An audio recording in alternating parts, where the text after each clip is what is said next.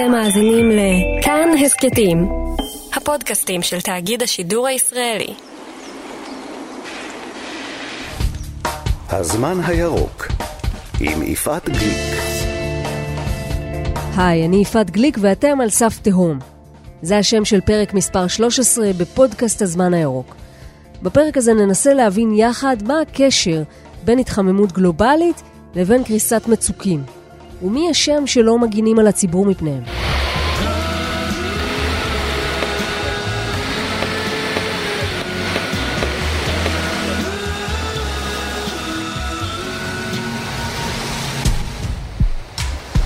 חם היום.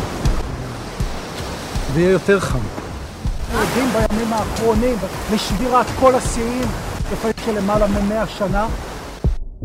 בחוף הצוק הדרומי בתל אביב היום רק החל, אבל המעלות נושקות כבר ל-40. ניר פפאי מהחברה להגנת הטבע לוקח את קרם ההגנה. אנחנו נכנסים לתוך המים, בערך עד הברכיים. כשאנחנו מדברים על התחממות גלובלית, יש משהו אחד שפחות קצת מתעסקים בו, הים. הים הולך ועולה, ואם היום, עכשיו זה מגיע לנו לכאן, לפני 20-30 שנה זה היה יותר, הים היה יותר נמוך. ניר מצביע על המים. הוא מראה איך עד לפני כמה שנים הם היו הרבה יותר רדודים. מפלס המים שמטפס עוד הוא ביטוי לשינויי האקלים הגלובליים.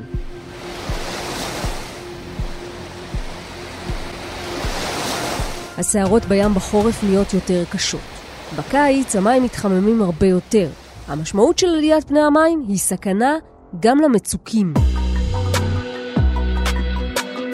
אנחנו רואים כאן אה, מצוק כורכר, רואה שם את האבנים, כן. בהמשך אלה קריסות אה, טריות.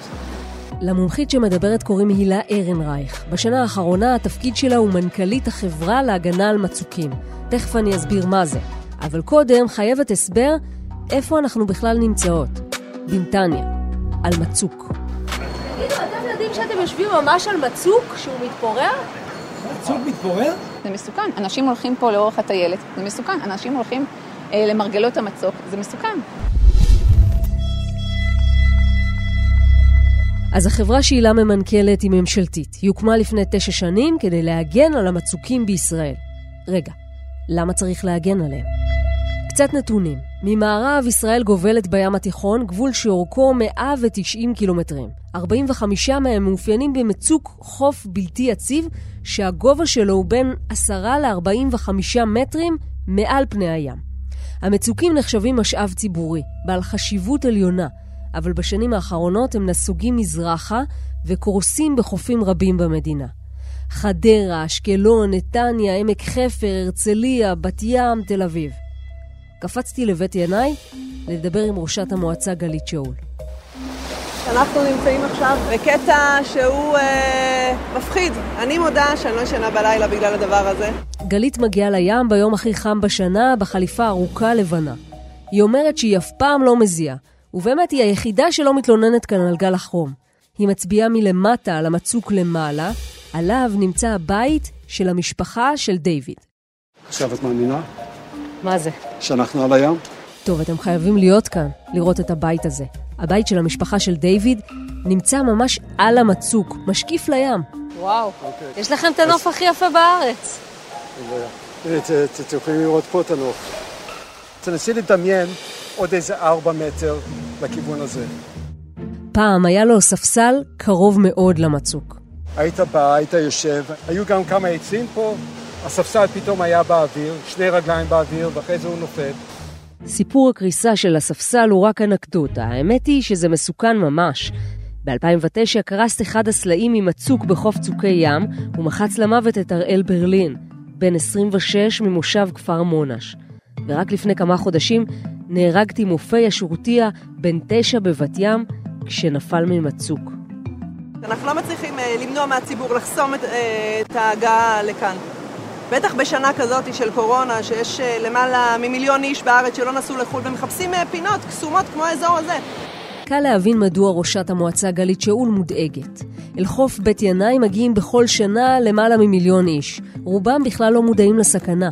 גם מדינת ישראל נדרשה לעניין הזה, ובאמת, לפני תשע שנים אפילו התקבלה החלטה להילחם בהתפוררות המצוק. הוקמה החברה להגנת המצוקים. מתי הגיע מנכ"ל? 2015. שנתיים לקח לה, למצוא מנכ"ל. אה, עוד פעם, זה קודם כל גויס אה, דירקטוריון לחברה. מתברר רק שכמו כל דבר בירוקרטי, גם כשזה כבר הוכרז, עבר עוד זמן לביצוע. תקשיבו להילה. אתם, הסמכות שלכם זה רק בתחום הימי? הסמכות שלנו לביצוע היא רק בתחום הימי. אז של מי הסמכות לביצוע בתחום היבשתי? של הרשויות המקומיות, זה מה שנקבע בהחלטת ממשלה. וגם אז מתברר שאין גורם אחד שעושה הכל. יש בלאגן. מה קורה דווקא במקום הזה שאנחנו נדרשים לעשות איזושהי פעולה ועל אחריותנו? לכי תמצאי את הכסף לדבר הזה. וכך בעוד הפרויקט הימי מתוקצב באמצעות החברה להגנת המצוקים, הרשויות המקומיות מתגוששות על כספים עם משרד הפנים. הפער המרכזי שקיים הוא פער כספי בין האומדנים של כמה שעולה להם לבין התקציב שהם קיבלו. כמה תקציב הם קיבלו? הם קיבלו 60 מיליון שקלים. וכמה רשויות צריכות להסתפק בתוך ה-60 מיליונים האלה? אה, יש לנו את חדרה ויש לנו את אה, חוף השרון ועמק חפר, נתניה, תל אביב, אה, אשקלון, פלמחים, מי פספסתי? והרצליה. דוח מבקר המדינה שפורסם לפני כמה חודשים קובע כי כמה מהמועצות, למשל עמק חפר, לא ערכו סקר סיכונים ולו כדי לראות אילו מקומות בדיוק מסכנים את שלום הציבור. מה כן הם עשו? שלט. סכנה, מפולת. ככה הם כתבו עליו. הנה גלית שאול, ראשת המועצה, פוגשת שני רוחצים שמצאו צל. רק מה? לצל אחראי המצוק. זה שקורס, כן? מה, אני רוצה להבין, כאילו השלט לא עוזר, זה לא... יש פה נאיביות, כן, אני אגיד שלא. אבל את לא מוטרדת? סכנה מפולת, כאילו... זה כל כך בנורמה, שלא מרגישים שזה משהו הסכנה היא הפכה לא... להיות נורמה? אתם התרגלתם לסכנה? לצערי נראה לי שכן. יממה לפני, יעל דורי מאדם טבע ודין מלווה אותי בחוף סידני עלי בהרצליה. אנשים לא מודעים לזה שהצלע הנחמד הזה שהם יכולים לשים בו את האוהל שלהם או לשהות מתחתיו, יכול כל רגע להתמוטט עליהם. וגם שם, ממש כמו בחוף בית ינאי, חם. ואז אנשים יושבים בצל. וגם שם, את הצל עושה מצוק. זה שיכול להתמוטט עליהם בכל רגע. עושים כתבה לכאן 11 כן?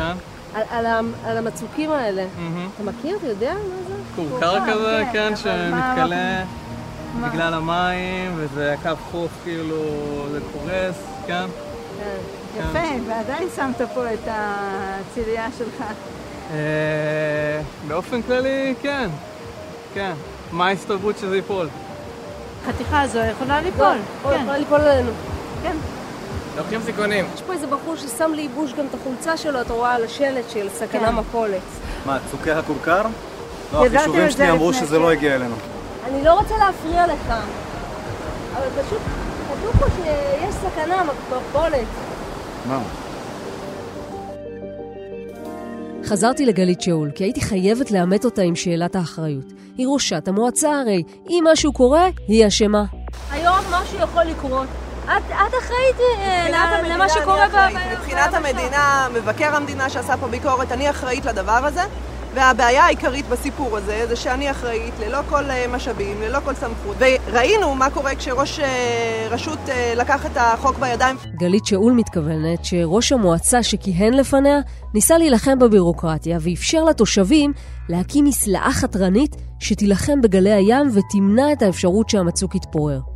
רק שהוא עשה זאת בלי אישור וגילה שהמשטרה הירוקה בעקבותיו. אז הוא נסחב לבית משפט אה, במשך שמונה שנים. כאחרון הפושעים נאלץ רני עידן להסביר בחקירתו. המועצה הארצית שלחה אותנו בפרוצדורות שונות להליך של שנים רבות. היום עובדות מספר ועדות בנושא.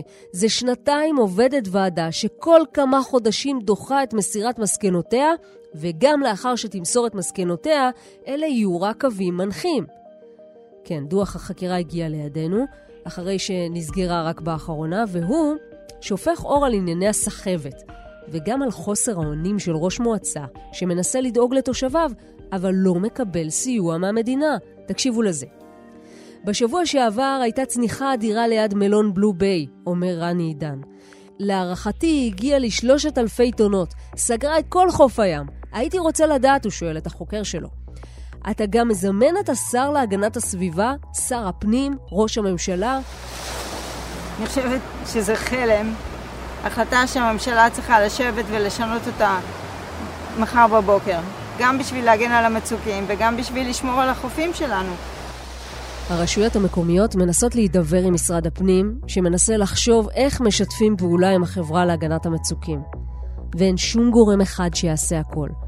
ובינתיים, האוויר הולך ומתחמם, כולם רוצים ים ונשענים על מצוקים.